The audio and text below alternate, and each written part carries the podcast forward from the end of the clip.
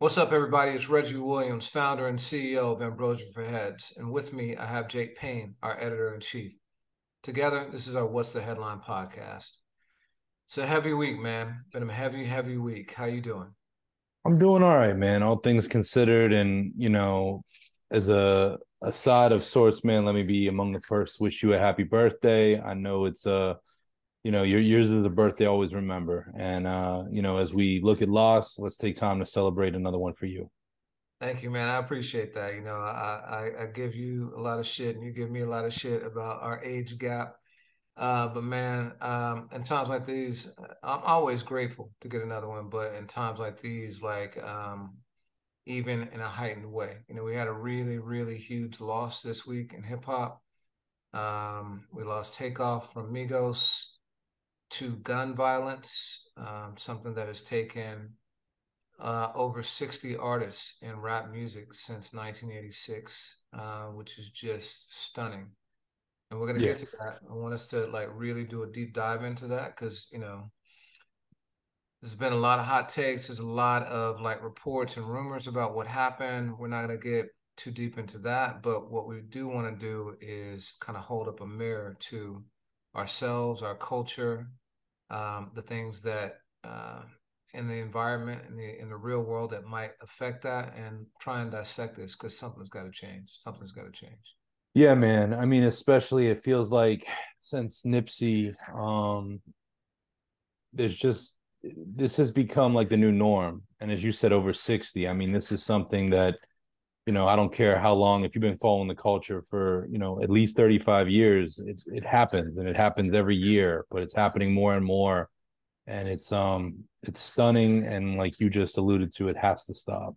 Yeah, for sure, man. So, you know, before we get into it, like, tell me about your relationship with Migos, you know, either professionally or personally with the music, you know, either way. Yeah, I mean, I have no professional relationship. I've done some work for some affiliates of theirs. I want to say even some relatives, but I've never spoken to any of the three members. Truthfully, like you made me a fan. You know, circa 2016, maybe even before that, 2015, when Migos really got on a lot of radars. And let's not ignore the fact that these guys have been doing it for, you know, over a decade, just really making inroads, representing Gwinnett County, which is kind of an underrepresented part of greater Atlanta. Came with a new, you know, at least contemporarily, a new flow, a new sound. When 2016 Bad and Bougie hit, you know, in 2017, it was you that really kind of made them, as we've done, I think, in surprising to some of our dedicated fans of Ambrosia for Heads at a few points. You know, we've covered the Waka Flockas, we've covered, you know, YGs, we've covered folks that might not seem like bread and butter artists, and you really went to bat for these three guys, even into last year with Avalanche, which was an amazing record. It was on our playlist for the better part of 2021.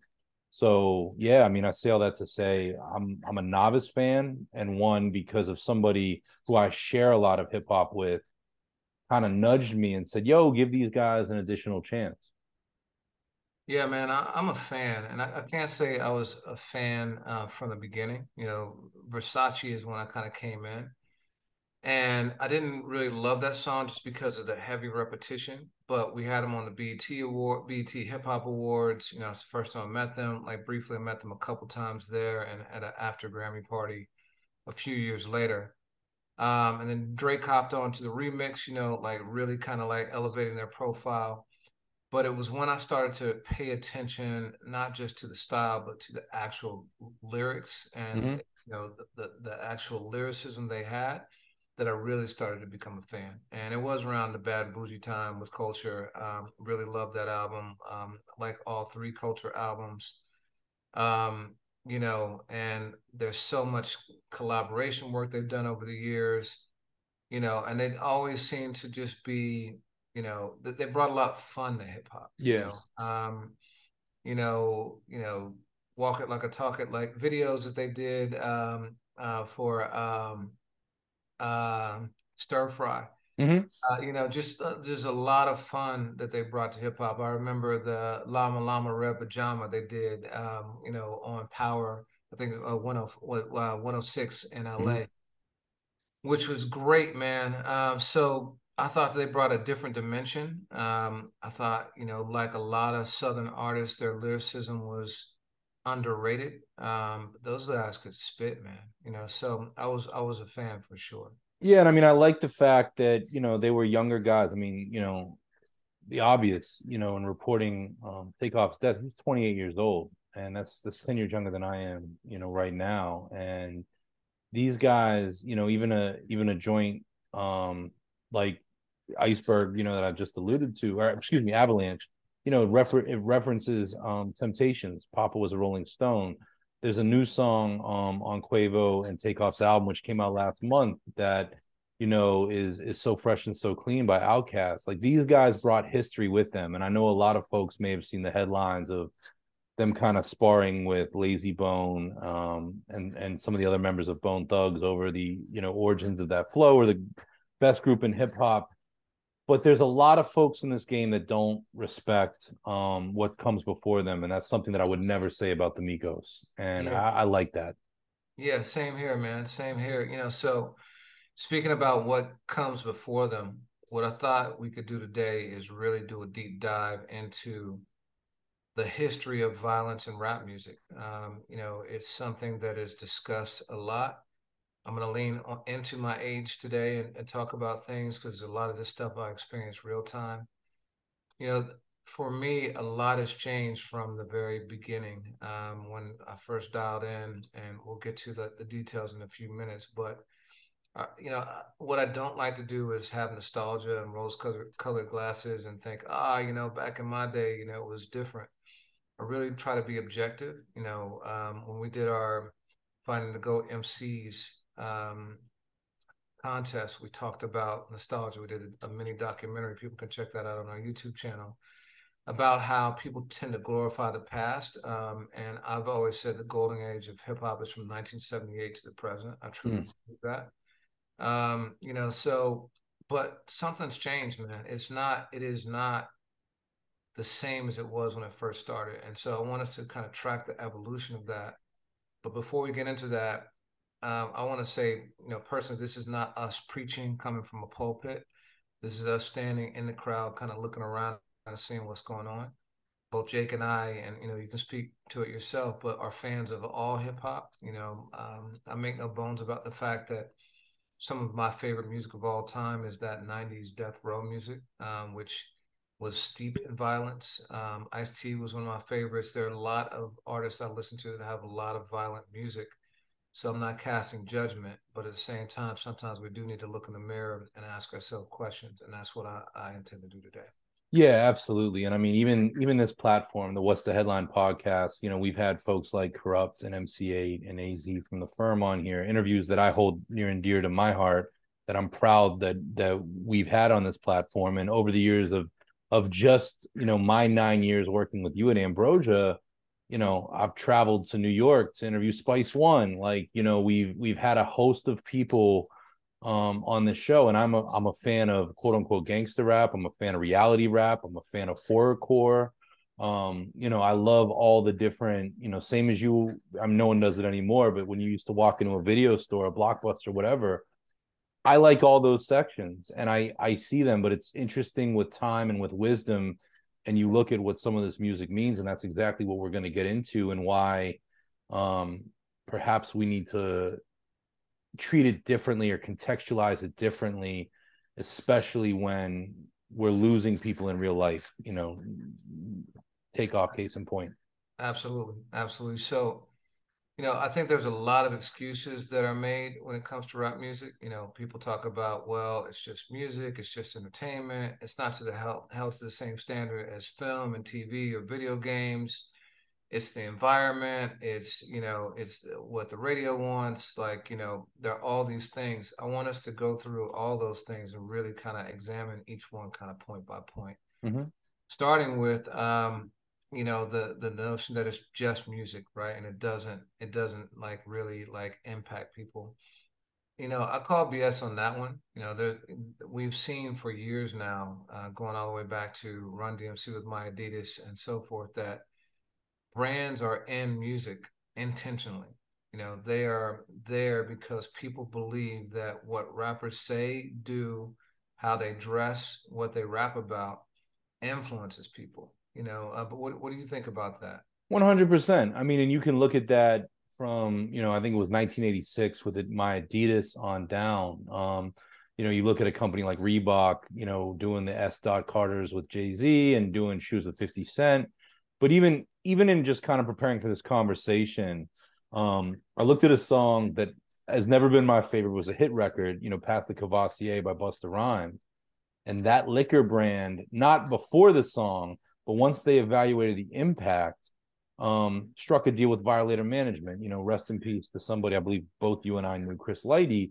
Like, the fact that brands are willing to come to the table with artists says a lot. And you know, look no further than champagne in hip hop. The minute that Jay-Z and a host of other artists say that Cristal doesn't value us as a culture or doesn't value Black culture, we pull out of it and we reinvest, you know, or Black folks, hip hop folks reinvest into Ace of Spades or Effin or whatever.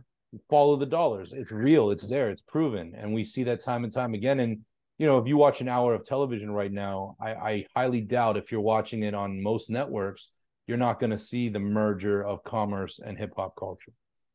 Yeah. You know, Ice Cube said on Steady Mobbin', don't drink 8 Ball because St. Ives is giving ends, you know? So, yeah. So back in the day, people were promoting 8 Ball, Old English 800 malt liquor, and St. Ives started doing brand deals with hip hop artists, and so Ice Cube put it in the music. And to your point about Pass the Courvoisier, think about the rebrand. Now, when Diddy performs that song, it's Pass the Ciroc This Way. Yeah, because he is a Ciroc ambassador and has a healthy stake in that business. So. Okay, you know, I think it's pretty indisputable that brands at least believe that it has impact. And you look at, you know, people trying to buy Birkin bags and all the stuff that's talked about. I think that's pretty clear. Do we have a reason to think that it stops with just consumer goods? Like, people just hear the consumer goods and that's the only thing, you know, that influences in the music? I don't think so. No. You know, when you think about slang, it often is spread through the music. When you think about fashion, it's spread through the music. What about violence? Do you think violence is something that also people will at least become desensitized to, if nothing else? 100%. I mean, again, I'll use Jay as an example. Like, when Kingdom Come came out and Jay said, you know, it wasn't about, you know, oversized jerseys anymore or rims that spin on a car. Like, he's calling it into action that it's passé. And whether you think Jay has that power or not, I had, you know, neither of those things. But I looked at folks. I noticed that had an effect on culture. And just this week, in the wake of this tragedy, I thought about it. And, you know, I grew up in a household where, you know, my father had guns and taught me how to use pistols and things like that. I learned what a Heckler and Koch was through rap music. I learned what a Mac-10 was through lyrics. So, you know, violence and gun brands is just as potent as liquor brands or, you know, the type of a watch, you know, a Frank Mueller or, you know, Audemars, you know, any of them. Like, absolutely, it permeates far beyond those things that we're talking about that somebody can advertise on television. You agree with me? I agree 100%, you know, and I heard something that really, kind of resonated with me this week, and I hadn't thought about it this way before, but Trick, you know, was on Sway in the Morning on Tuesday talking about he works with the youths in Detroit and really trying to end or at least minimize some of the gun violence there. And he talked about music being a spell, like, you know, rapping, singing, it's a spell, it's an incantation, it's repeating something again and again. And if you do that, especially to music, which you absorb, it's a frequency, is something that, like, makes your body move, actually influences your emotions. It penetrates in a different way. And so I think that at a minimum, people just become immune to it. And I'll talk about that a little later as we get into one of these examples, because I have a very specific instance of when I remember, oh man, this is like, it's changed me in terms of, like, numbed me to something that I found to be really revolting in the beginning. So I think if I can though, like I 100% agree with that. And shout out to Trick. He was somebody that I used to speak to on a fairly regular basis, you know, about 10, 12 years ago. And I worked with troubled youth for a year and change of my life in Philadelphia. I was a youth advocate and did that in addition to my career in journalism. And one of the things I noticed, I had to spend a lot of time in the car with, you know, as many as 6 young men between the ages of 8 and 18 that were with me, some of which for violent offenses, a lot of drug offenses, other different things. And the reason they were with me is the juvenile detention, you know, system in Philadelphia was so crowded that if you were a first or second time offender, they might send you with somebody that was doing what I was doing to report to the judge and hopefully convince them that it wouldn't happen again. And one of the things, I mean, this was 2007, 2008. So we're talking about the Lil Wayne era. We're talking about, you know, Jeezy was reigning supreme, Gucci Mane, like, and, you know, my guys knew roughly what I did for a living because they were always shocked with the kind of music that I would play in the car. But what amazed me is their behavior would change so much based on the music. And if guys were not, you know, showing each other respect or showing me respect, one of the things I would do is put on oldies. I would put on, you know, like Motown and Stax and, you know, whatever the oldies station was in Philly. And what I noticed was, and I talk about this, I don't know if I've ever spoken about it here, they treated each other with such, you know, more respect than when they were listening to USDA, you know, or Jeezy or Wayne at that time.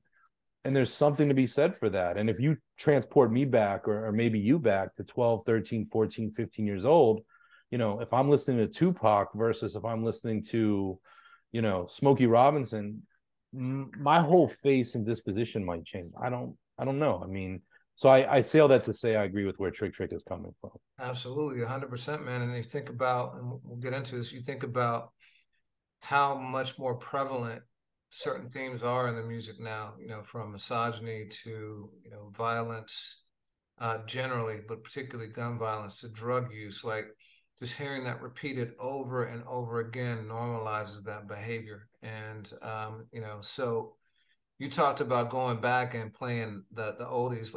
Let's go back, man, in time and like really start to look at the evolution of this. You know, so for purposes of this, let's think about recorded rap music. You know, we know that hip hop is coming up on its 50th anniversary, but recorded rap music really started to like gain some steam in 78 with the release of Rapper's Delight. And it was in the 80s that it started to become more regular and not just kind of novel to people. That's when I was coming of age and really growing up a fan. And so you had artists like Run DMC, the Fat Boys, Houdini, LL, Cool J, Big Daddy Kane, Rakim, Curtis Blow, Melly Mel, people like that. And if you go back and listen to their music, man, first of all, there's very little cursing at all. Like when I started my sons on listening to music, rap music, I started there because I wanted to be able to play stuff that, you know, was didn't have a parental advisory sticker, wasn't a bunch of bleeps, and really had different kind of themes about it. The themes were completely different. There was little to no violence, you know, or misogyny. And it wasn't that they were doing this to get radio play, because there really wasn't much radio play back then, you know, aside from like mixed shows late at night in major metropolitan areas and like college stations. You know, this was just a conscious decision that this is the way music was supposed to be. You weren't supposed to be like super raunchy or ratchet in it. It was just you communicating using your words, you know. But did you like, how much did you dip into that era of music? After the fact. I mean, it's funny because I'm on the opposite end. Like, I started becoming a serious rap consumer in the mid-90s. And, you know, I mean, I remember the, you know, Sir Mix-a-Lot, Baby Got Back, and, you know, some of those kind of post-Vanilla Ice Hammer, you know, but like those one-hit wonders, you know, US3 or Us, you know, like that stuff that was permeating mainstream culture. But when I started buying, you know, rap CDs, one of the first 5 CDs I bought was Dog Food by the Dog Pound. And, you know, over time, as I started building a music collection, I would shop out of the $5 bin, you know, the used records at Record Rama on McKnight Road in Pittsburgh, Pennsylvania.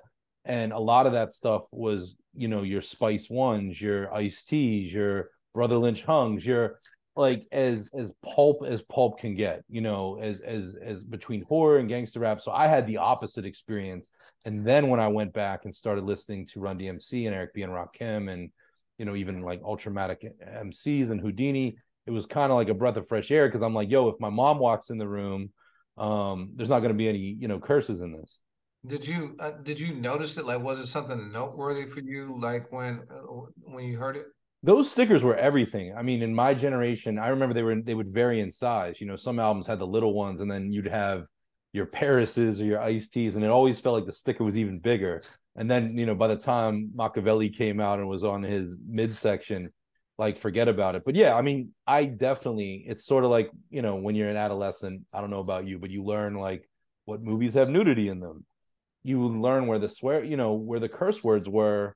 And then, like, over time, just like thinking like a DJ, you know, like, if I dare I play a song in class or at a school dance, like, where, what can I play? What, you know, I look at a record like the Humpty Dance, one of my favorite of all times, even though it's about sex, I don't think there's a swear word in the whole song, you know, just case in point. But I say all that to say I definitely was aware.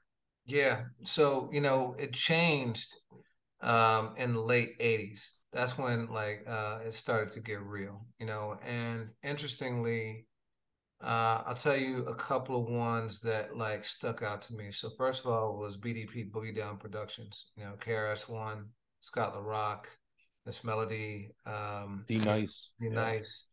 Interesting thing is that people would never, like, I don't think most people would ever classify BDP as like gangster rap, but their first album, Criminal Minded, you know, had some very, very gangster themes in it. You know, 9 Millimeter Go Bang is really about, like, you know, settling disputes, and when anyone, you know, makes you angry with a 9, right? You know, and selling them like almost like Samuel Jackson, Pulp Fiction style, like, this is your consequence, not what da da dang, what da da da dang, you know, yeah. Listen to my 9 Millimeter Go Bang. So. And there were other songs, the song Criminal Minded too, like, that was the first one where I remember hearing distinctly, you know, a fair amount of gun violence, you know, Schoolly D also, you know, had PSK, and, but that one only had like, that was a little bit before BDP, mm-hmm. But that one only had like a little bit, you know, so, you know, I think that, like, that is when I started to really, like, you know, peep the evolution there. But the thing that changed for me, I remember I went to France back in 1988. I was gone for 3 weeks, and I came back, and it was like the whole world had changed. When I left, people listened to, like, raw bass and EPMD and stuff like that. When I came back, I asked my guy Marcus, I was like, yo, what's the new thing? He's like, yo, man, everybody listen to Eazy-E and NWA.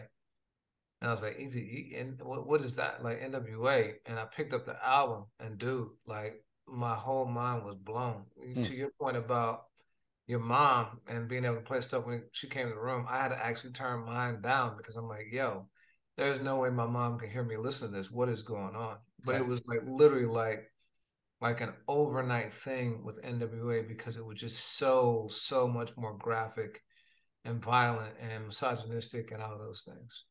That's great. I mean, did you think the fact that, like, you kind of had to be in the know to acquire it, like, you had to know which record stores might have it and are they going to sell it to you, you know, as a teenager, like, do you think that added to the mystique, or was it just strictly the content?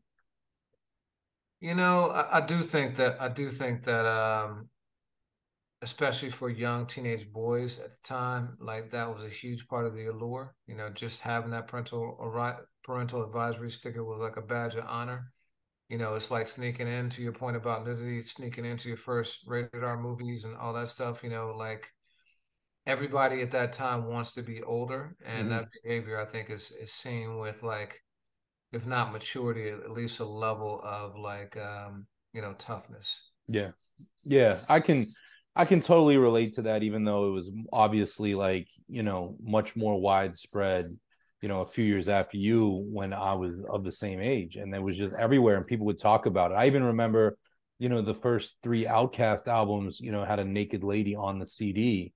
And, you know, I'm of the era when you put CDs in those books and took the book with you everywhere, and you'd be flipping through and be like, oh, and, you know, it would be Southern Playlistic or ATL-Eons. And even that, like the way you could grab, I think just my first year's record buying, Ice-T's Home Invasion album, which is 93, or, you know, what's the Public Enemy, where the kids listening and everyone's, you know, surrounded, or they got the 40 ounce and the gun, like, you know, artwork, everything was, the word I use is pulp. You know, it's like, even if it's not fiction, it's like, let me, you know, let me take this thing and push it over the top, because that's always going to win, you know?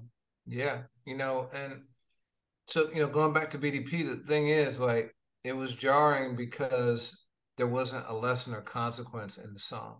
You know what I mean? That there was some violence in other music. Like Ice-T came out with Ron Page a few months later, and he had 6 in the Morning and Squeeze the Trigger. But those songs were really about commentary about violence in the media. Yeah. And there was consequence and, like, you know, self-questioning and all that stuff. 9 Millimeter Goes Bang.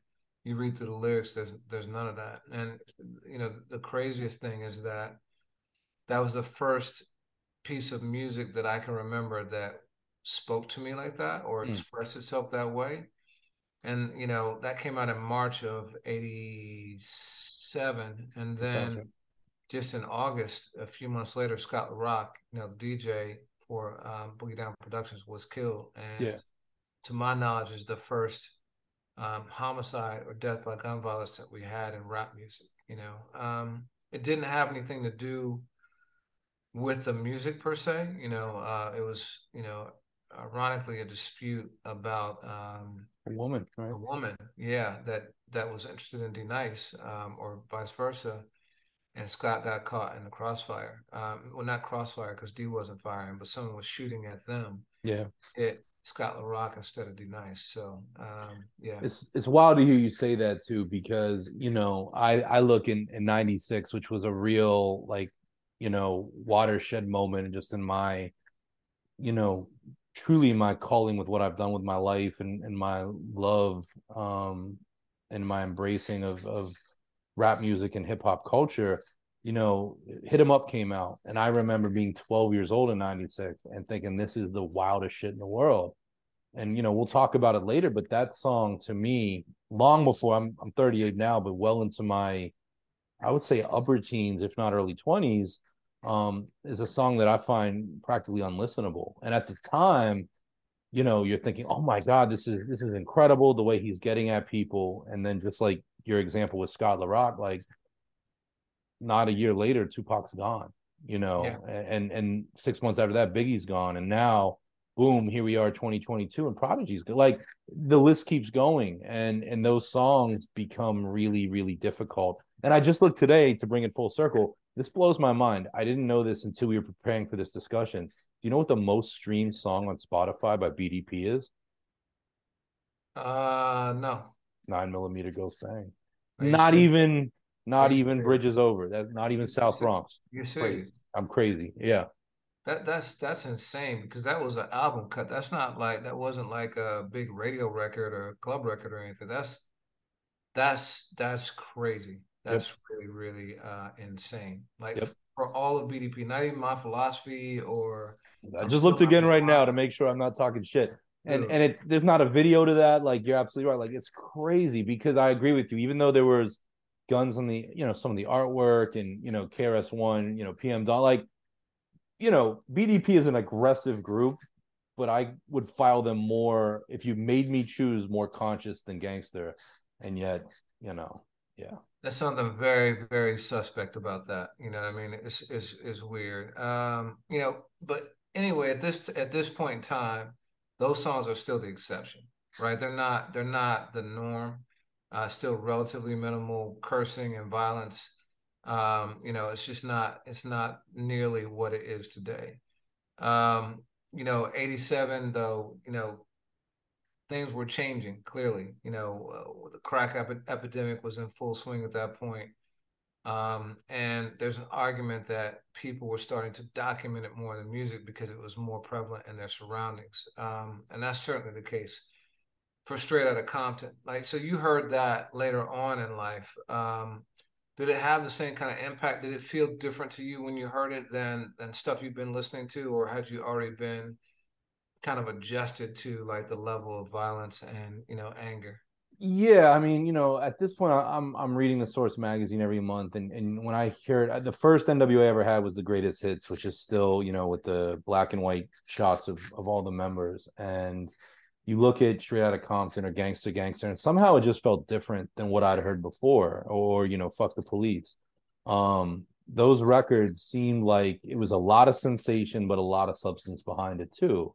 And at that point, I couldn't tell you. I would have heard 6 in the Morning by Ice-T, but I wouldn't have heard PSK by Schoolly D, you know, like just in my, you know, iteration, or not my iteration, by my introduction to all of this music.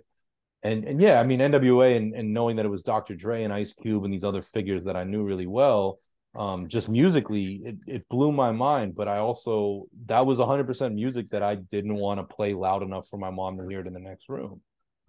Just the language, just the intensity, just the aggression. But over time, like, you know, here I am 10 years later, not even 10 years later, you know, 6, 7, 8 years later, learning, you know, Toddy T Bataram. Like, okay, what is a Bataram? Okay, this was this thing that was going around LA. Why was it going around LA? You know, what do these different things mean? And it all of a sudden becomes a contextual language. And I'm really curious, you know, you mentioned the crack epidemic and you mentioned 87. You know, I was very young when that happened, and I wasn't in the face of it. And I'm not implying that you were, but how strong do you think that correlation was between what was going on nationwide and the turn the music starts to take? Well, so Chuck D, you know, back in the day used to say that rap music was the CNN of the streets, and clearly Public Enemy was that, but NWA was that too. You know, as I listened to their music back then, it wasn't gangsterism for just gangsterism's sake, at least not Straight Outta Compton. You know, F the Police obviously had a very clear message. This is what people were experiencing, and that's what we saw, like, you know, depicted in the film, and you know, a couple of years later on videotape with Rodney King, and, you know, fast forward 20 years later, 30 years later, it's still seeing the same thing, right? Mm-hmm. So clearly, that was something that they were experiencing. But even songs like Gangsta Gangsta had a level of self-awareness. You know, Ice Cube says, to all kids looking up to me, he says, here I am drinking straight out the 8 bottle. There's that, you know, oh, he again. Do I look like a role model to all kids looking up to me? Life ain't nothing but, you know. So even he's saying, listen, like, I rap, but I'm not a role model. And no one mistook him as such at that point. And if you did, he told you, don't do that.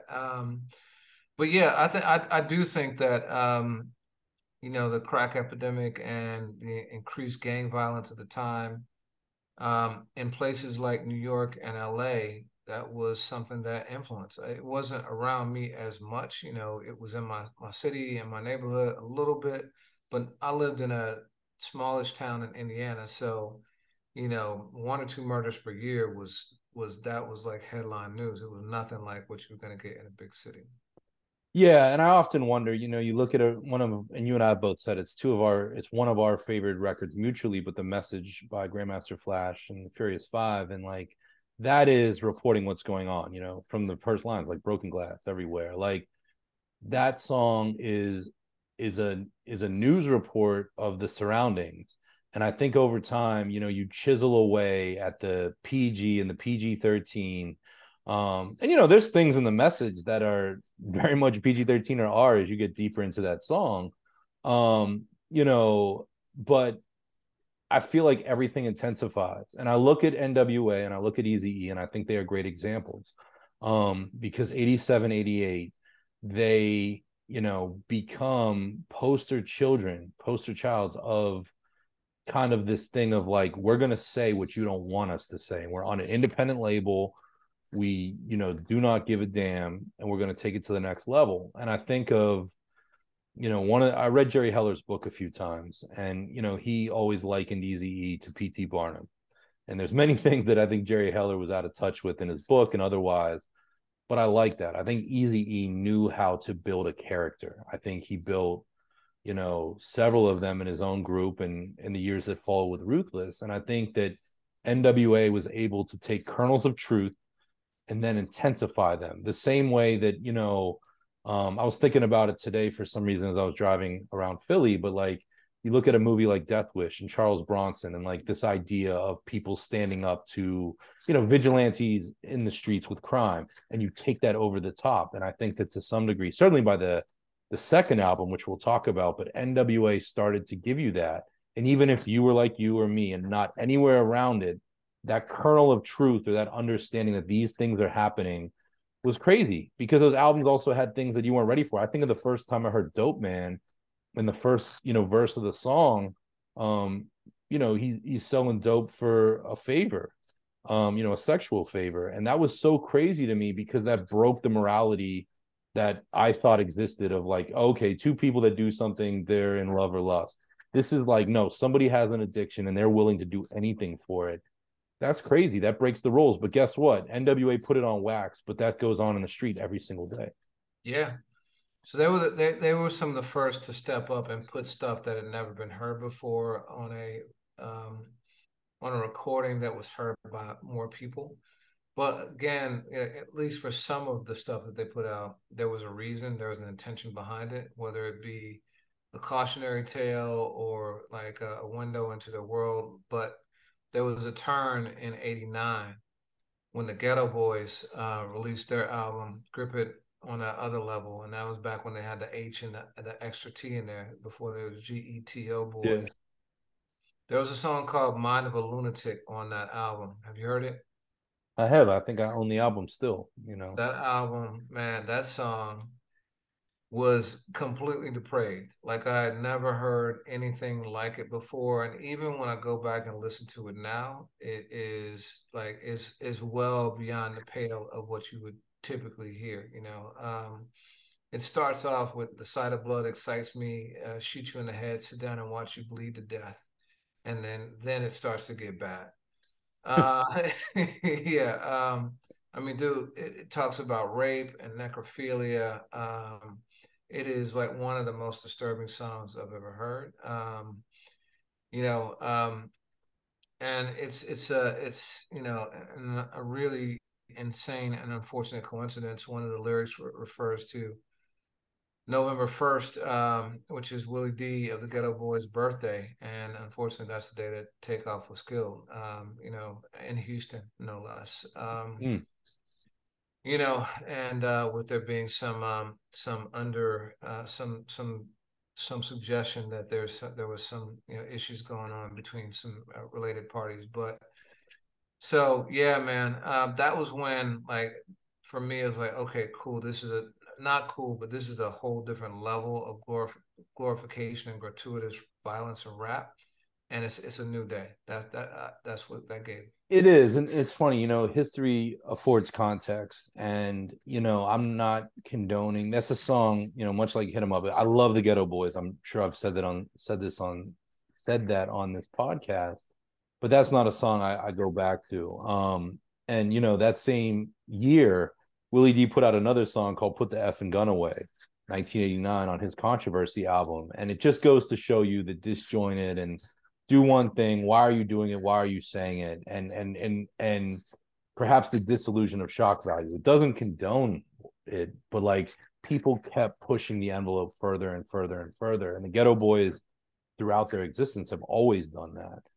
As has NWA, and it's crazy, but you know, history says by that point in the late '80s, moving into the '90s, all bets are off. And one aside too is I'm not the biggest metal fan, but funny enough, like in college, I had some friends that were heavy into metal, and I used to play the Ghetto Boys in the car, and they loved that shit, and they would compare it to Slayer and other people. Rick Rubin worked with both of these acts.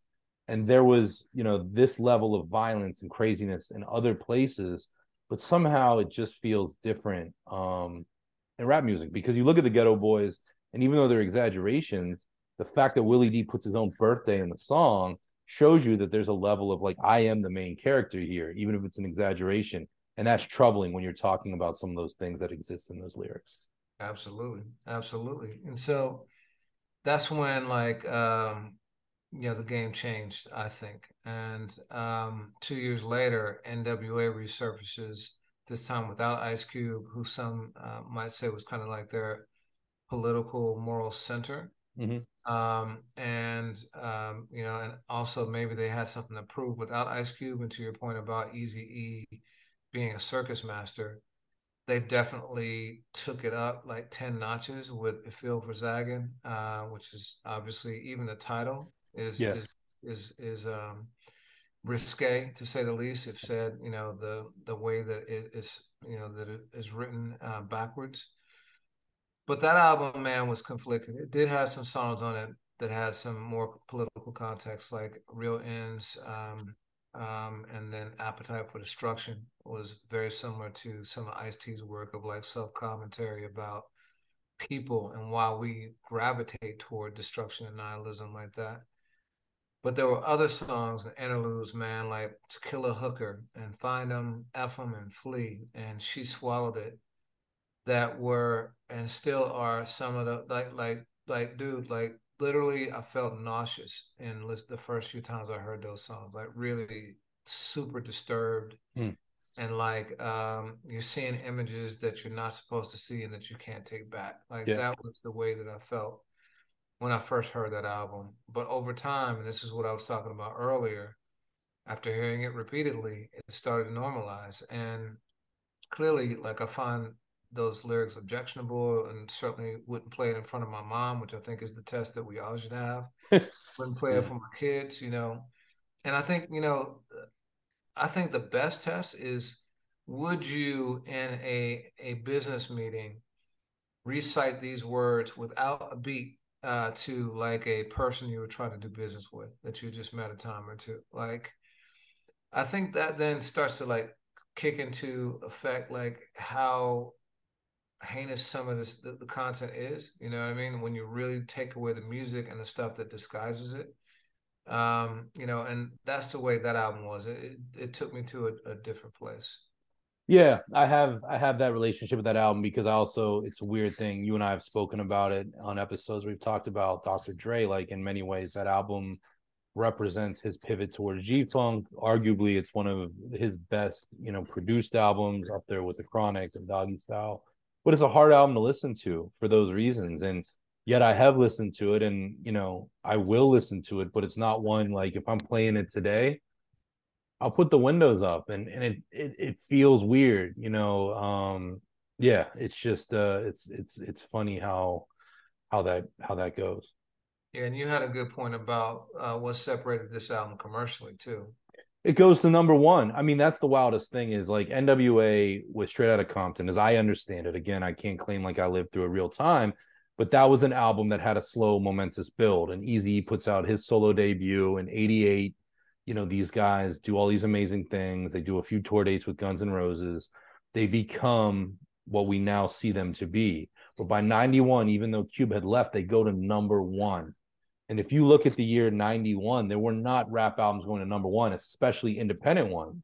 I mean, they were on Ruthless Priority, and that's crazy. So, you know, that shows you a few things, you know, like this album, I can't say that it's selling more copies than all the others, but they picked a week where Billboard and the likes had to dedicate their attention and say, what is selling in the United States of America? And then you have to look and say, well, who's buying it? You know, people are buying it and on one hand saying, is this a representation of ourselves? And then you have other folks that are outsiders to the culture, outsiders to the Black community that are buying it and perhaps normalizing it, perhaps saying, oh, is this what's really going on in Compton? Or is this what's going on in LA and New York and otherwise? And that's where you have major problems. So here's the interesting thing about the sales. So it debuted, I believe, at number two. Is either number two or debuted at number one. I think it was number two, but you know, somebody can like, you know, check that. And eventually hit number one. But the reason why that happened is because the music industry had recently switched from using album shipments and reporting from record stores about what was moving to actually having sound scan. That was a system where, you know, people would scan the CD and every time something was sold, so you knew accurately, although people were padding that too by multiple scans and stuff like that. But in theory, you have more accurate sense of what was selling.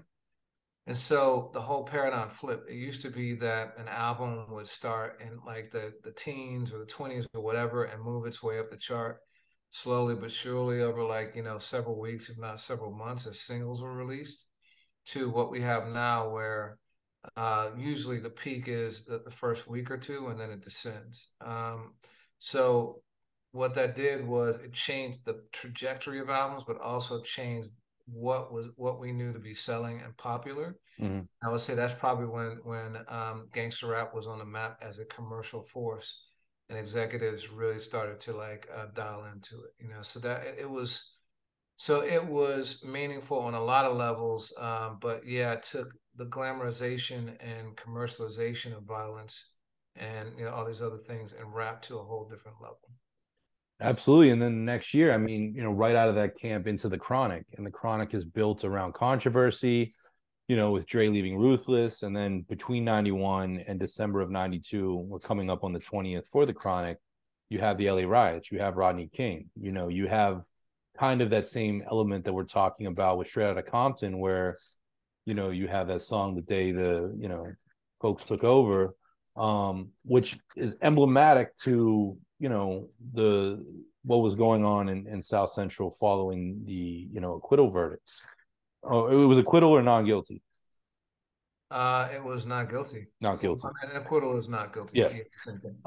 You know, so like on one hand, The Chronic in history, you know, talks about this. It's remembered as this time capsule for that, but there's other spots on The Chronic that, you know, are extremely violent. You know, you've got Snoop Dogg as a guy coming into the game that is literally waging death on lyrical opponents, you know, i.e., you know, Luke, Tim Dogg, Eazy-E, you know, Dre's doing it. It's really intense stuff. And I love that album. I consider it a classic. You and I spent a podcast earlier this year putting it among our best albums ever. And yet that album is rife with violent content. Absolutely. And again, Dre's Breaking Barriers. We did a whole podcast on this. So with Efil4Zaggin, he's breaking barriers with sales. And with this, he's broken down the walls on radio. You're hearing The Chronic singles on mainstream radio, top 40 radio, like it's Motown. Like that was mind-blowing back at the time. Like that was never happening before that, you know. And so now we're in 1992. And you're hearing songs like Bees Ain't Shit, you know, just 6 years after there was no cursing really in hip hop. Like, you know, Run DMC and, you know, Eric B and Rakim and all these guys, there was no cursing in hip hop, even like mostly in 1987. So in a 5-year span, we've gone from Fat Boys and Curtis Blow to the stuff that you're hearing on NWA's albums and Ghetto Boys and stuff like that. That is a huge shift, you know, in my opinion. Yeah, and I think of what the music videos did as well. I mean, I forget which video was it, Dre Day, where Dre had the laser pointer, you know, to imply like I got a gun on you, you know. Yeah. And I remember watching MTV, you know, from all of that. Just videos got more and more menacing, where you have a culture of aggression and violence. You know, I mean, even the Straight Outta Compton video, like you can feel the tension in the song and the video, but I can remember watching, you know, MTV and BET in 93, 94, Regulate, you know, another record that I think fits into this bill with Warren G and Nate Dogg, that, you know, there's elements of revenge and violence and death that are in there. You know, I mean, you and I just recently acknowledged the passing of Coolio, and although it's arguably, you know, a teaching tool, Gangsta's Paradise talks about, you know, the futility of life, and you know, am I going to live to see another day? All of these things that becomes more and more the message of what, you know, rap music is that gets out to the mainstream, and that's problematic. So now we've got like violence pretty rampant in the music, but for the most part, it's contained to the music. Right. You know, these guys are talking about things that they're seeing, but they themselves are not being accused of gun violence. Now, Dr. Dre had been accused of violence against D. Barnes, I think, by now. Yeah. And there are things like that, but there is not accusations of rappers murdering people. You know, Scott LaRock was killed, but seemingly from a completely unrelated, you know, incident from his music.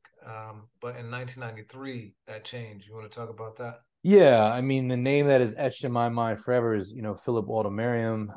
You know, Snoop Dogg and some of his cohorts are riding around, I believe, Long Beach in a Jeep Grand Cherokee, and somebody approaches the vehicle, reportedly or allegedly brandishes a gun, exits the vehicle, and that man, he was very young. If he, you know, I think he was in his teens. When the melee ends, he's dead. And that puts Snoop on trial for 3 years, you know. And, you know, the biggest rap star, certainly the newest rap superstar coming off of The Chronic, Doggy Style hadn't even released yet when the incident happened, is in question, his future. And that's bad, that's terrible, but it also, I believe, becomes part of his marketing campaign. I mean, Doggy Style has a song, Murder Was the Case. And, you know, I look at that song a lot. I wrote a paper about it in college. You know, that song is like Mephistopheles. It's a deal with the devil is what the song is. But the title and can I get through this bad thing, that is art imitating life and life imitating art. And not for nothing, a year later, while the trial, you know, is still pending, Snoop puts out, you know, a soundtrack and a mini movie with Dr. Dre, with Death Row, Murder Was the Case, and it goes to #1. Doggy Style's #1, Murder Was the Case is #1. And that's really crazy. I mean, you and I reported on it last year, but, you know, 50 Cent is executive producing a series that's looking at that whole incident, that whole album and its tie-in. Here we are, you know, almost 30 years later, and that is still super resonant. And I know there were other figures, you know, I think of Slick Rick and in that altercation going behind bars. There were other instances of artists having serious issues with the law. But I do believe in my mind that Snoop Dogg in 93 shifts the paradigm. And for nothing else, too, when Snoop is ultimately acquitted in 96, his career and his message, by and large, was never the same again. You know, he went from, you know, a reckless, you know, young guy saying all these things to somebody who I always believe, even though he's had his moments, had a lot more caution and a lot more value for life. Yeah. I don't disagree with you in terms of it raising his profile and likely being an intentional part of the marketing campaign. You know, again, records were broken with the release of Doggy Style. You know, that album, if memory serves me correctly, did over 700,000 units in the first week, which I think was the biggest of the year. And I believe it was the biggest tally ever at that point for a debut artist. You know, it was a massive, massive number. And I don't think that happens without Snoop being in the headlines constantly for, you know, potentially murdering someone and being on trial for that. So, yeah, man. And, you know, so now, man, now the door has been kicked down completely and the floodgates are open. And instead of this being the exception, it starts to become the rule for music. And we go to even darker places, where people like, so Mind of a Lunatic, you know, the song from the Ghetto Boys was disturbing and intentionally meant to be about someone demented and go as dark as possible. An entire genre of that music emerged in 1995 in horrorcore. I was never a fan, you know. Gravediggers, which was, you know, anchored by the RZA, was very popular at the time. I don't know that I ever bought any like horrorcore music, maybe with the exception of Kool G Rap, if you classify him that way. But, you know, talk to me about horrorcore and your experience. It sounds like you had more.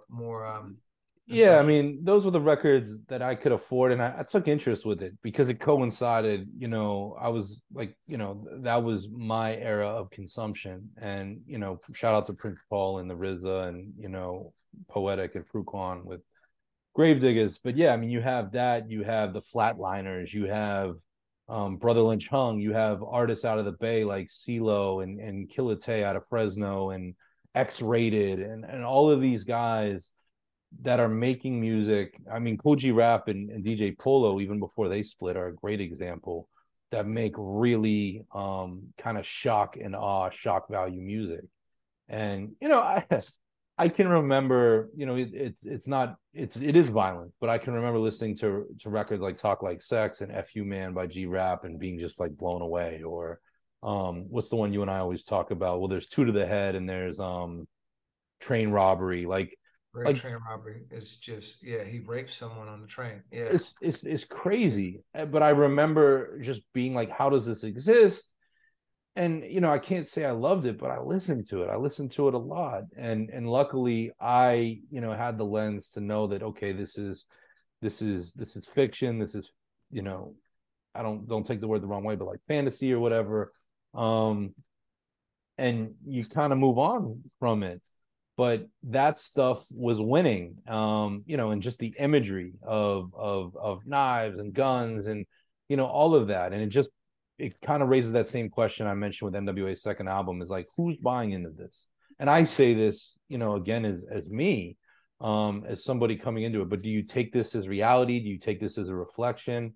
And then the interesting thing is, around the same time, and not just here, but you start to see it elevated a little bit, there's kind of a counter movement of artists that are maybe taking the same vivid action and using that to kind of pump the brakes a little bit, you know. And you know, one of the examples you and I had talked about, just kind of preparing for this conversation, is a record like Stray Bullet by Organized Confusion in '94, which, you know, I look at as a little bit more artistic. A joint like that follows a bullet and traces all the carnage and damage it does. You know, and Pharoah Monch and Prince Poetry, like, still have the ability to be just as lyrical as G-Rap, you know, who's a contemporary of theirs. But there's a message in the song of, like, without being preachy, of like, yo, this is what happens with a bullet. And you start to see that, you know, more and more and more. You have, you know, Large Professor producing Illmatic, which I wouldn't call, like, in a gun violence way the same, but there's an element of, you know, grabbing foreigners, ripping up their green cards, all of that.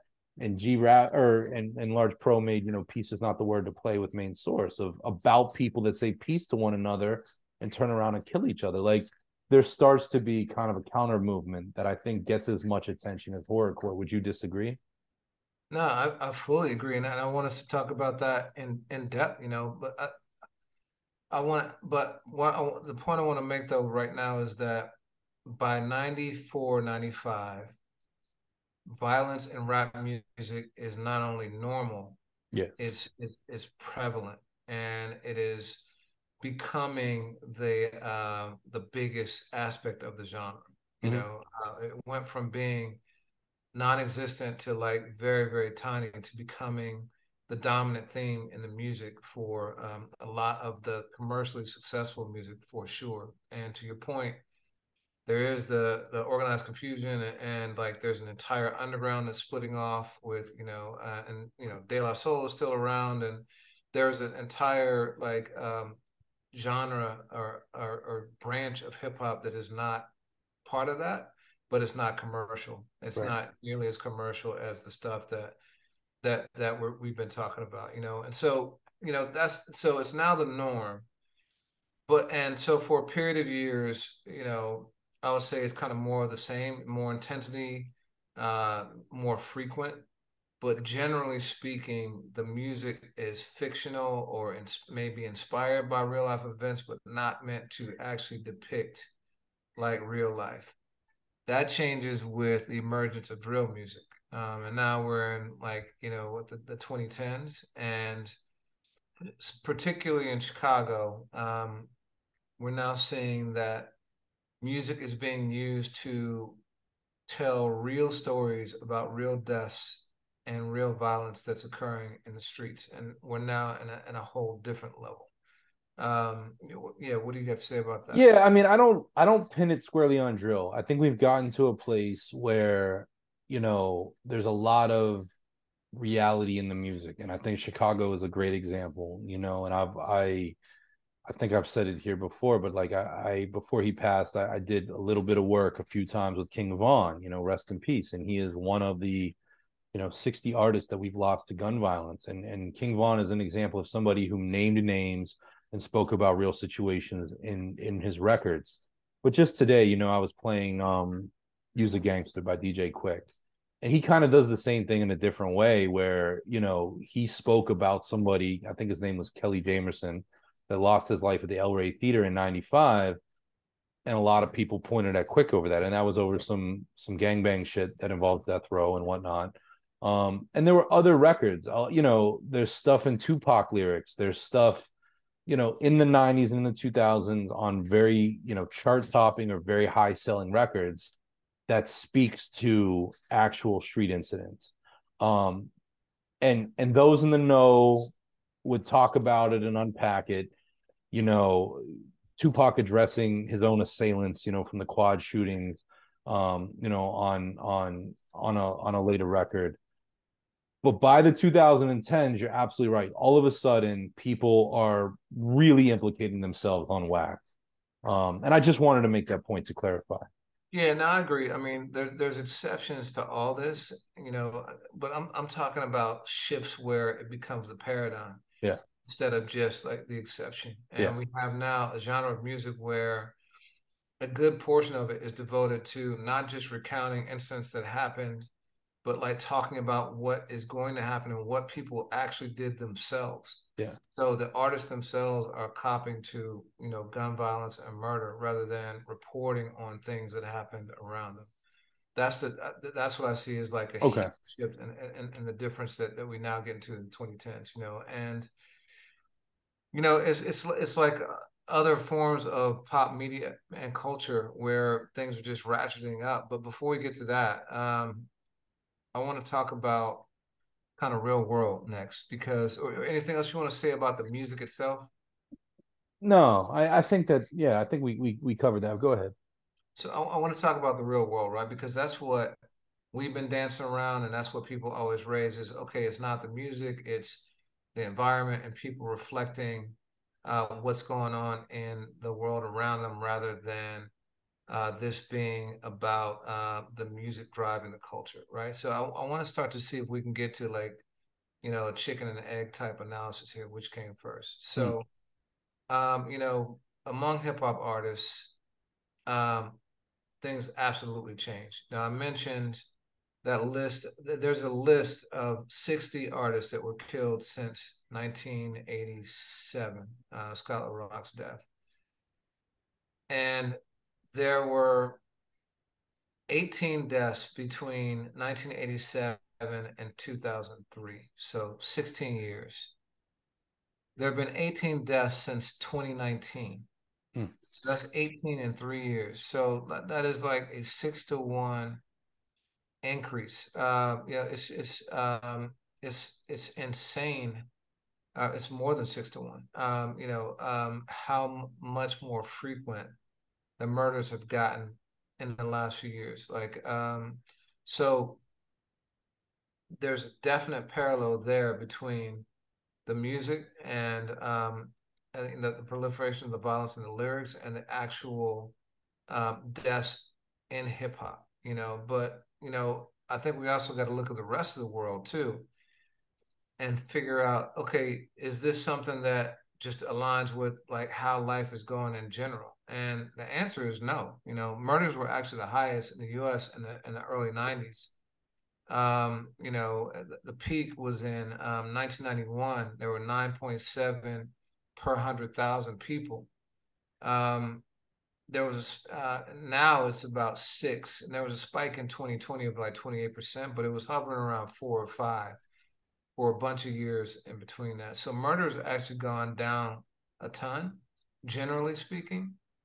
But despite that fact, like it's still like increasing more and more in the music. So there's a disconnect there. Why do you think that is?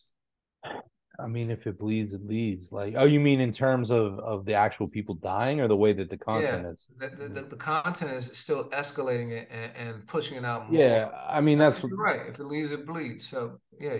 People will always have that. And I think that we're not measuring our words at this point. You know, when I say we, it's just people, you know, like look no further. I mean, just even down to semantics of body count, what that meant in 91 versus what that means in 2022. Like the word, the verb kill, like is part of our vernacular in so many other ways. So I think that's going to translate to the music. Like how there are so many artists out there. I say it all the time. If I throw a rock down the street, I'm going to hit somebody who raps, like guaranteed. So how are they going to get attention? Because there's not that many people out there that can be really talented and skillful. So shock value is always an easy way. We live in the era of Tekashi 6ix9ine. And I think that there will always be violent content, whether we choose to tune in or tune out. That's not going anywhere. The murder rate of artists, you know, the artists that we're losing, that is a whole other thing. And especially just in the last 3-4 years, like I look at, you know, social media, because a lot of these that come to my mind, and I don't know that this is true of Takeoff, but are often murder robberies. You know, artists with a lot of money and a lot of money on their person are posting locations, or people around there are posting locations. And we're living in dire times. And I'm not by any means trying to diagnose it, but that's just my armchair theory. Do you disagree? No, I completely agree. You know, you said it. The more things become normalized, the more someone has to like deviate from the norm in order to get the attention. And, you know, Justin, you know, our AFH partner, condolences to him. He just lost his mom, coined a term called fire in the stadium. Like literally people have to self-immolate in order to get attention. And you mentioned Tekashi, and he's like the poster child for it, right? Actually committing crimes and joining gangs and doing things that he was never part of before in order to like get that fame and attention. And I think that the music just has to become more and more outrageous because it just sounds normal. And I think back to that Roots video, what they do. And you know, we just talked about that a couple episodes ago about that being one of the catalysts to the split between mainstream rap and underground rap. But the thing that was noteworthy to me about the video, which at the time was like a parody or satire about music video stereotypes, if you look at it now and you have no context, you show that to like a 15-year-old with no context, they'll look at it, it's just a straight video. There's nothing like it, because those stereotypes have become the norm. And so I think that the killing, the drug use, the misogyny, all that stuff is so much the norm that it just had to keep like ratcheting up to get people's attention, especially in a world where attention is the hardest thing to get. Sensationalism, man. I mean, you know, 50 Cent was on the third Onyx album, and I owned that album before I knew it was 50 Cent. I think he was on React. When I first paid attention to 50 Cent, it was when he did How to Rob. Like he came out and dissed everyone and said how he would steal their jewelry. And that is, you know, a 1999 version of what Tekashi did. You know, the first time a lot of people learned who the Outlaws were, it was because they were standing next to Tupac saying he and his folk were going to make sure, you know, no one's kids grew. And like that ugliness, that violence, that vitriol pushes through. Like it's free, what did he say, promotion, and that will always win. That will always permeate. And there's a lot of artists, if you go to any publication in the hip-hop space besides ours, the names that you see, you look at, you know, why they're there, the first time you heard of them, pay close attention, because sensation will always be, it'll do more for you than anything. And that's true. You know, I mean, you and I have had discussions over, you know, women and sexuality in hip hop. We've had that cuts far beyond just violence. So at this point, the death and destruction in the music is sky high. The death amongst the rap community is like 6 times higher than it used to be. But the murder rate is down generally. And so that means there's a disconnect between our culture and real life, real society. And so that's a major, major problem. And we talked about how music can be influential. Let's talk about anti-violence rap songs. There have been plenty of movements out there. So self-destruction, you know, was something that like KRS-One started, Stop the Violence movement. It's about a couple of years after Scott LaRock was killed. It's partly about that, but just a general like anti-violence coalition And, you know, that raised awareness. It has some of the top rappers at the time, you know, participating, you know, who were some of the people? MC Light, LL, you know. Yeah, MC Light, LL, I got the whole list here. Stetsasonic. Daddy-O, yeah. Daddy-O, yeah. Dougie Fresh, Just Ice, Heavy D, Public Enemy. You know, they had some heavy hitters for the time on there. But, you know, it came and went. It wasn't something that, like, had a lasting impact. It certainly didn't change the trajectory of the music because it only got more violent. Mm-hmm. We're on the Same Gang was the West Coast version of that with Eazy and produced by Dr. Dre, and it was like to try and tamp down some of the gang violence that was escalating in LA at the time. I think it was around 1990 or so. And same kind of thing, you know, came and went. You know, so, some other ones you mentioned, Straight Bullet, but what are some of the other ones that stick out to you? I played it this week in the wake of Takeoff, but Heather B, All Glocks Down, which was a hardcore, you know, hip hop song about, you know, sort of like, you know, the John Witherspoon part of Friday, like, you know, fight this way, not with a gun. That's definitely one. I would, you know, it's a little later on, but I think two that around the same time, Black Star's Definition and Dead Prez Hip Hop, both of those records, you know, decried the loss of Biggie and Tupac. Dead Prez said, you know, we basically know who killed Biggie. We're not doing anything about it. And they're just calling for reality and enrichment of what is hip hop about, and stop all this misinformation of what we are based on what you're seeing in the headlines. Those two. What are some that you think of? Yeah, man. You know, Nas, I Gave You Power is one that I think of. One I would probably assume is near and dear to your heart, Gang Star's Tons of Guns. Yeah.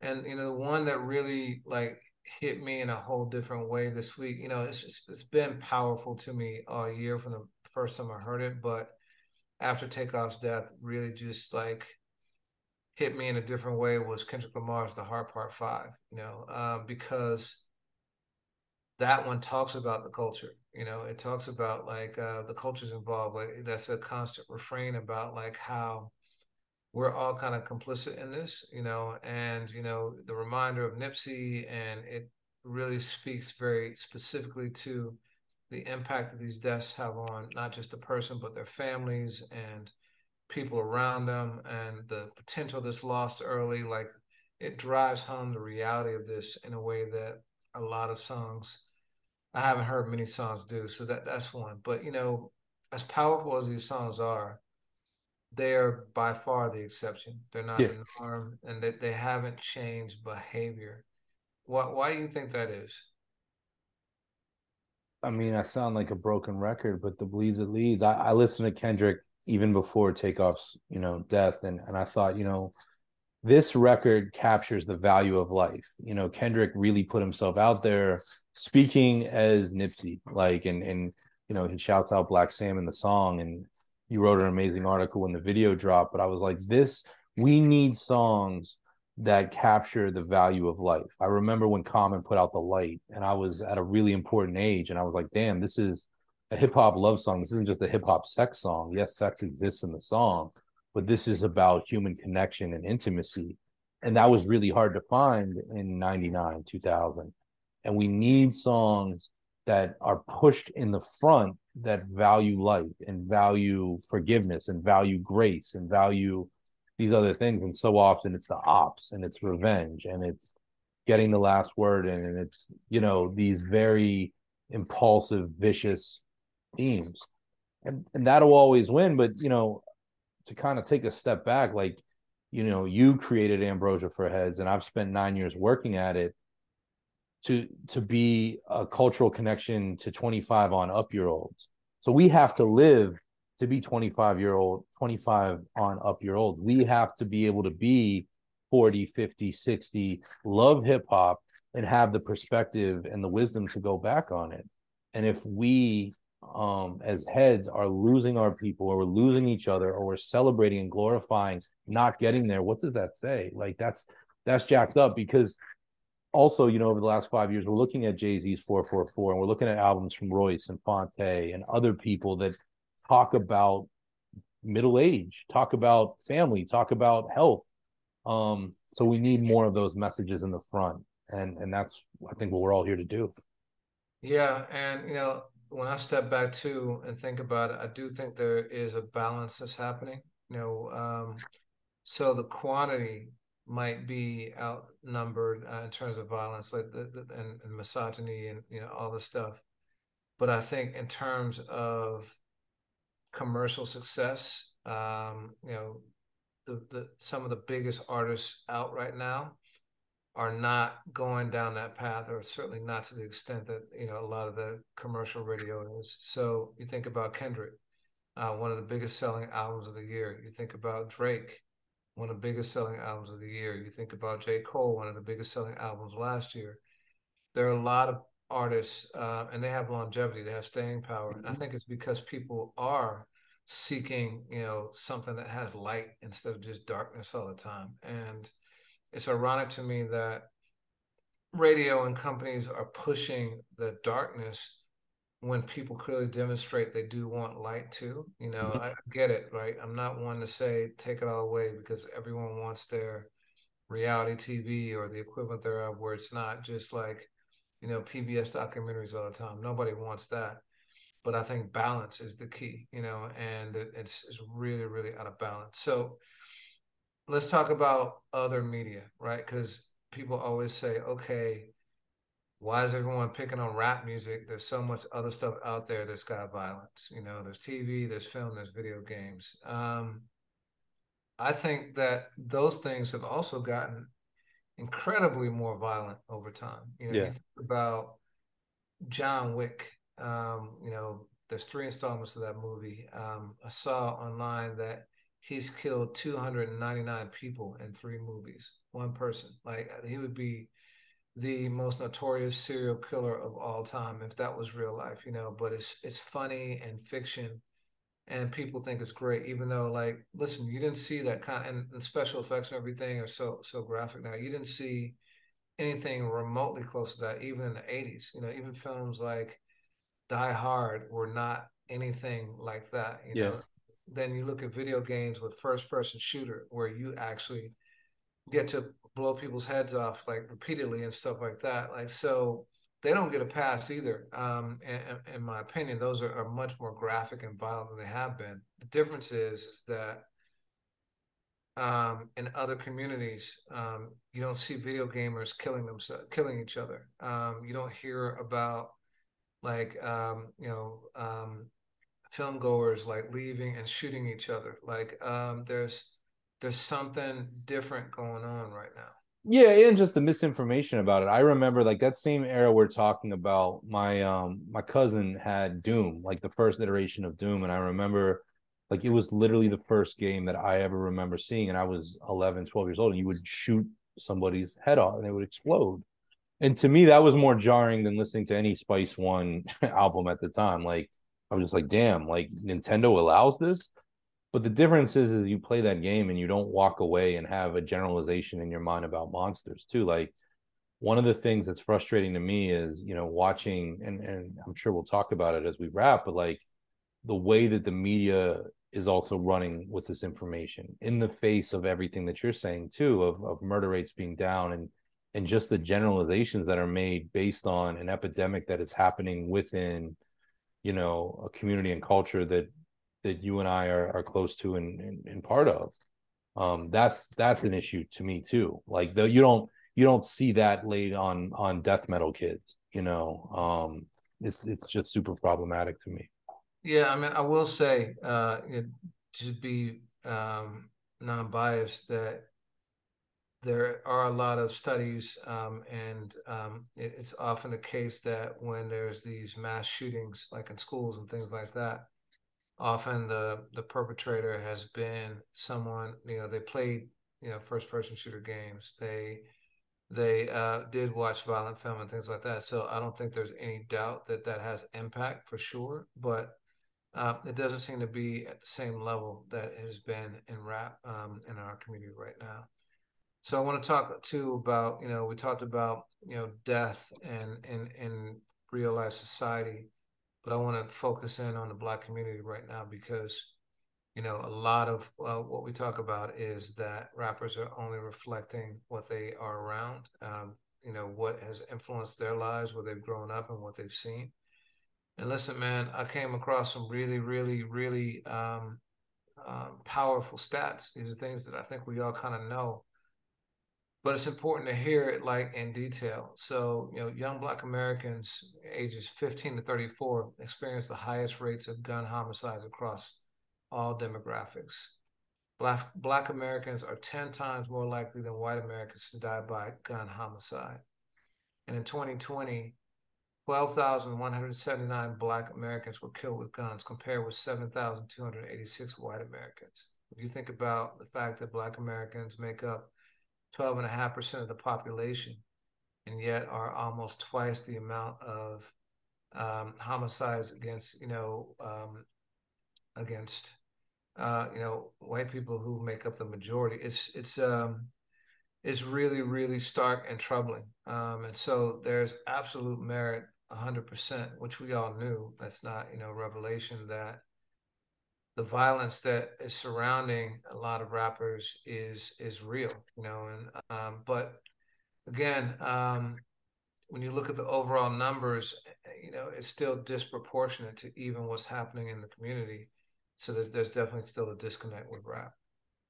Yeah, I mean, that's very heavy statistics, what you just shared.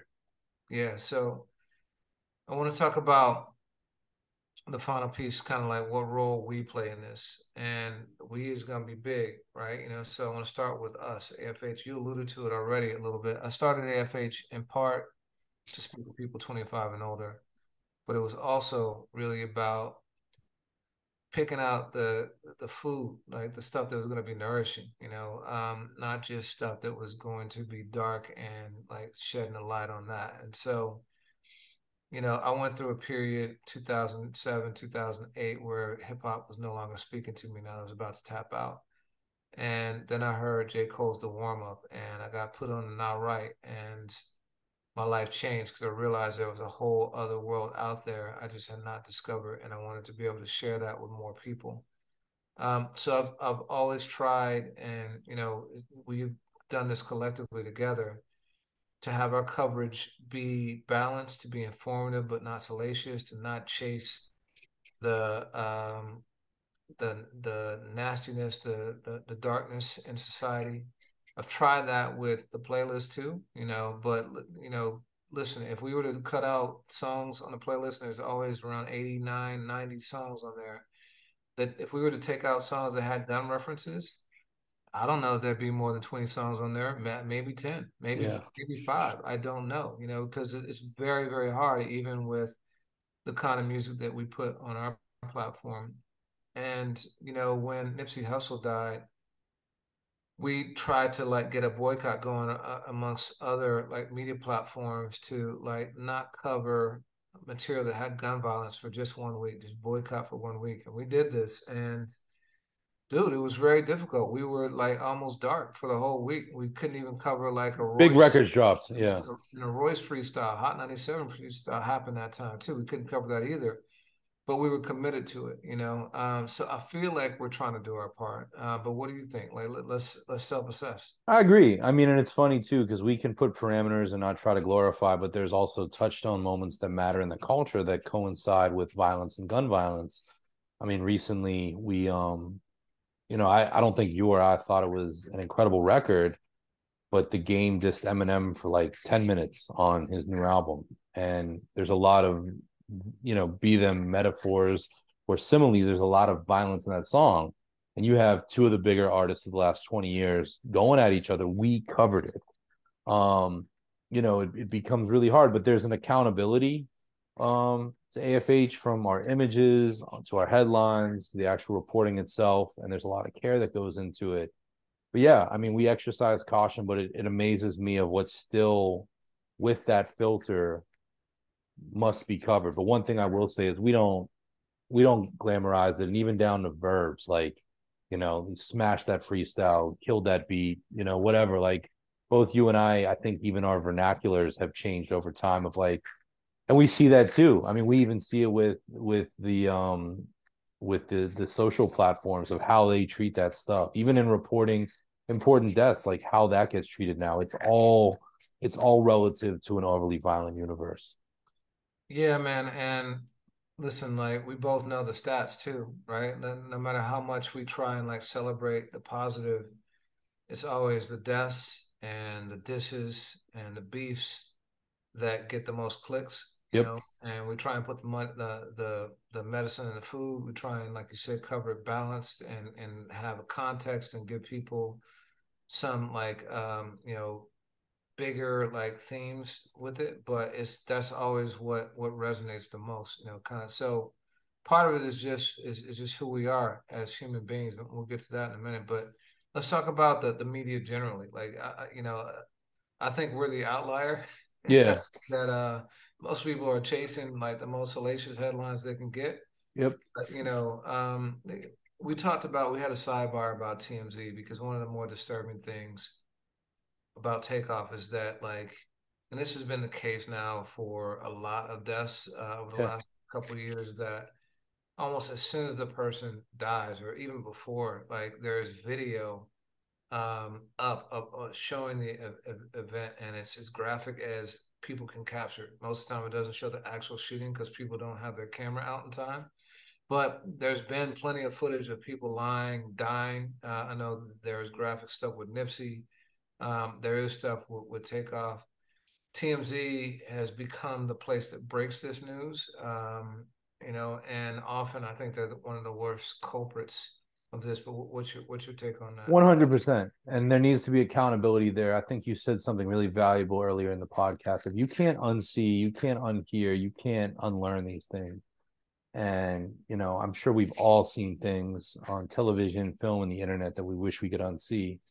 And for me, I was astounded this week that TMZ would include photos of a dead, bloody man like that. And I know they blurred some things, but still. And I asked myself, would they have done that with Amy Winehouse? Would they have done that with Princess Diana? Would they have done that, and that's, really upsetting. And the Source magazine, a place I wrote for a time in my life when they were in print, they put up photos of Nipsey the same way. And at what cost?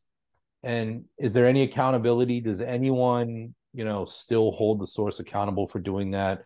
TMZ, we as a culture need them because they have the ability to confirm news that otherwise seems as rumor. Does anyone hold them accountable? E! News, in the wake of this passing, ran a photo of Offset as Takeoff. And I think that just shows you right there, there's a gross mishandling of all of this stuff. Not to say journalists don't make mistakes. I've made a few of them in my life, but there just seems to be a general, let me push this through, let me get this up, let me give people all of this information. And it's got rugged consequences to it, and I think we should all hold each other accountable and be super mindful of that. And make sure that, if that's your prerogative, if you show those things, be sure that you show it for everyone, and not just when it's a 28-year-old rapper, and I'm saying that sarcastically. So, yeah. I do think TMZ would put that up for anyone. I think they're an equal opportunity exploiter. But your point about E is well taken, and listen, my point is it doesn't matter, black, white, whatever. I don't think that as human beings is something that we should be doing. But let's talk about record companies. That's the next thing that people point to as well. These record companies, they're pushing this and pointing that, pushing that. I'm torn on this one, man. On the one hand, it is absolutely the case that the music you hear on the radio skews very dark. It's not the conscious stuff that you hear from Kendrick. Like, even with him, like N95 was the single, and that was the drill music, and like one of the more aggressive records on the album.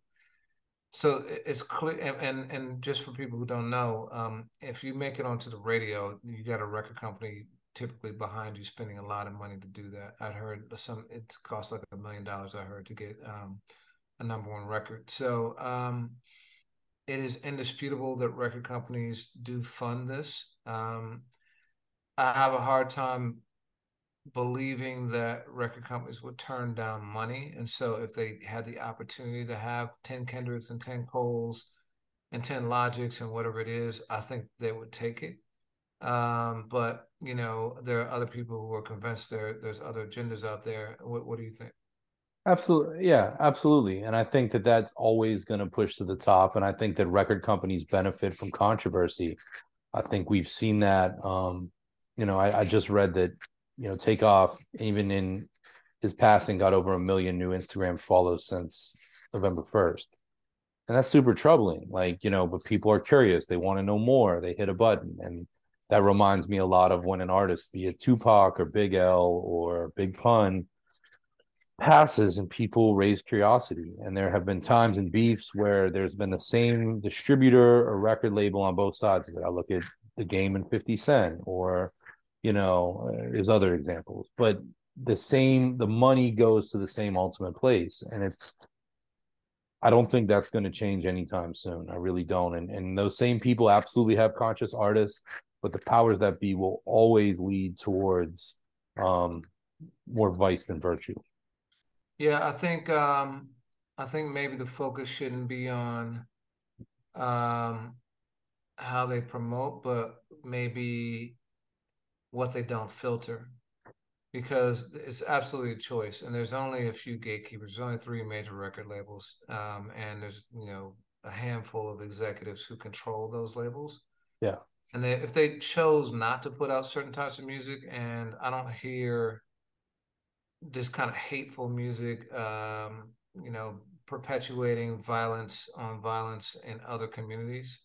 You know, maybe those communities don't make that music, but like I just don't hear it, you know. But to me, it seems like, you know, if you value Black life in the same way, you might think differently about putting out that kind of music, you know. So I think that is that's something to think about with record companies, you know. Yeah. For distribution, so radios and the digital service providers like Spotify and Apple Music, I think they go where the record companies go. But, you know, to your point, man, like those are in theory more democratic, you know. Mm-hmm. It's people pulling up what they want to hear. And if you're telling me that 9 millimeter Goes Bang is BDP's #1 song, yeah, then damn, dog, like that leads me to that's not the platform, that's the people. That's us. Talk about that, but you know, I want to save that one for last. But what do you think that the distribution should be held more culpable, or should have a greater... No, I mean, I think it's democratic, and I mean I agree with you, and I'm not, you know, you and I actually went to bat. You know, when there was a time when the major DSPs were talking about removing some of the artists that were in the headlines for very, you know, heinous and negative stuff at that point. And while they can, you know, shadow ban them from playlisting and all that, and I don't really care about that, to take that music away altogether, I think is a slippery slope. And yeah, I'm not going to blame them on that. We, the people, are still peeking through the keyhole and consuming the stuff. Yeah. All right, man. So this is a big one. This came up in another group chat. Like, there's all pointing on the community, the record companies, the platforms. You know, what about the artists? You know, the artists, in my experience, often don't even live the life that they're talking about on record. You know, a lot of them may have come up in that, but eventually achieve a certain level where they've moved to a completely different area. They're not around that, you know.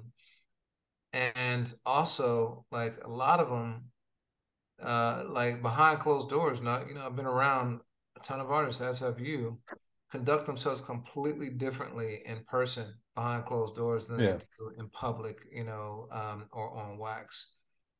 That's troubling to me, especially when you're talking about keeping it real. And if you're saying real is like violence and mayhem, but you're not living anything close to that. That's like the epitome of fake to me. And, you know, I will call this person out by name because this was a major story 3 years ago, but Future has been a person who promoted drug use, you know, for a long time, was one of the biggest proponents of it. Got a lot of people.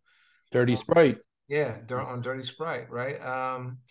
And it came out a couple of years ago that he had been sober for 3 years, but didn't let anyone know that. Like, so he's still making music promoting drug abuse instead of, like, you know, using the opportunity to, like, talk about how he kicked it and, like, you know, the consequences that he suffered for it and why you shouldn't do that. Like, that to me is that's next level, you know?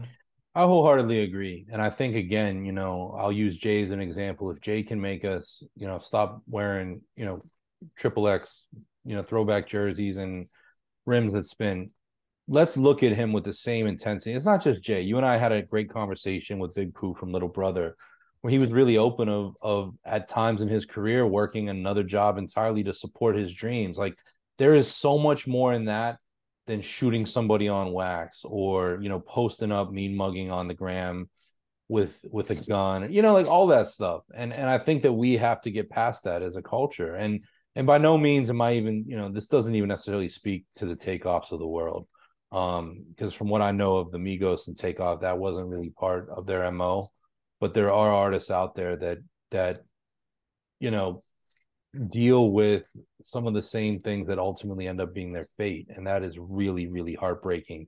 And the message that sends to their, you know, thousands and hundreds of thousands and millions of fans is super detrimental.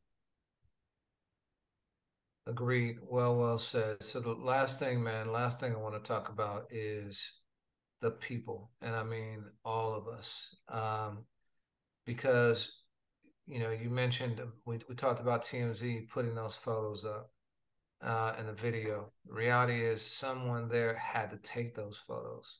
Someone had to shoot that video. Someone had to send it, upload it, like, you know, prep it, like really like spent time thinking about how to best put this out there to the most people in the world, profit from it. Millions and millions of people click.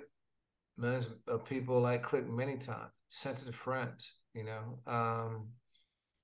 We have an appetite for destruction. We talked about this, you know, a little bit with Kanye stuff and his self-destruction. We have an appetite for seeing carnage, and I don't know what the psychology behind it is. Like, you know, it's the reason why traffic jams happen, because there's an accident on the other side of the road, because people want to see that. I think before any of us can like talk about why doesn't the gun violence stop the gun violence, we got to look in the mirror and ask ourselves, when are we going to stop consuming it? When are we going to stop demanding it? I think that's the biggest question and the biggest solve. There is no record company pushing it if it's not selling. There's no radio station playing it if no one's listening. There's no 9mm Goes Bang as the #1 BDP song if no one's pressing play. You know, so that to me is like the biggest thing. That's 100% true. And, you know, I think of Vanessa Bryant, you know, suing those folks on the scene that took a photo of the, you know, wreck in 2020, you know, the helicopter accident. I mean, just the perverseness of people to want to always, and I don't know if it's clout chasing or that curiosity that you're talking about, but that has to stop. And, you know, one of the things that I'm mindful, I mean, we've spoken about it, you know, financially on this program of like, you know, be mindful of where you spend your dollars, be mindful of what you put on your eyes and ears. And, you know, this isn't preaching either. I don't listen to Hit 'Em Up by Tupac anymore. I don't need that message, but I guarantee you there's songs that I've listened to in the last week that are not of, you know, any more merit than that. Like, you know what I mean? Like, and we should all just be super, super mindful of what we click on and that. And it, you know, it starts within. Yeah. I mean, people muted R. Kelly, right? Like, why not mute some things that are perpetuating the violence that's taking lives, you know? I got another artist from Chicago a little bit muted right now. So yeah, you know, like we're all making these choices. Yeah. And yeah, where does it start? Because that's what ultimately is going to bring systematic change, you know, especially in the music community. Yeah, that's right. That's right. I'm going to start by committing to never listening to those tracks on Efil4Zaggin again. I'm going to say right now that I'll never listen to those tracks again. You know, the ones that I found despicable, the ones that had a little bit of, that had some social commentary. Yeah, I listened to Albert, but you know, To Kill a Hooker, F them and Flee. She Swallowed It. I don't have any need to ever listen to those songs again. That's a wrap for me. Yeah, you know, you make a really good point. My favorite record that E40 has ever done is a joint with Be Legit on, you know, his Hall of Game album. And there's a line in there that's about, you know, statutory rape. And this year I just can't listen to that anymore. Like, you know, it's not a record I can show you as a song of the day. Like, because at one point you're going to hear it on there and be like, huh? Like, so yeah, I think starting with those commitments is really good. And I guarantee you from that on down, I'm going to be making some as well. Word. Well, with that in mind, man, what's your song of the week? I texted it to you hours after I learned to take off. I'm going to, you know, shout out to Heather B and All Glocks Down. I just, I think that's the message for today for me. What about you? For me, it's a song that came out last Friday from Absol, one of my favorite records of his ever, and also very pertinent to the discussion. It's called Do Better. It's challenging himself and all of us to do better. And so, yeah, that's my song of the week. Love that song. It's on our playlist right now. It's probably my most listened to hip-hop song this week. So shout out to that, man. And I hope we can get some weeks and months before we talk about another loss in this thing we love. For sure. All right, man. Take care of yourself. Yeah, man. You too. Happy early birthday, man, until we do it again. Thank you. All right. Peace.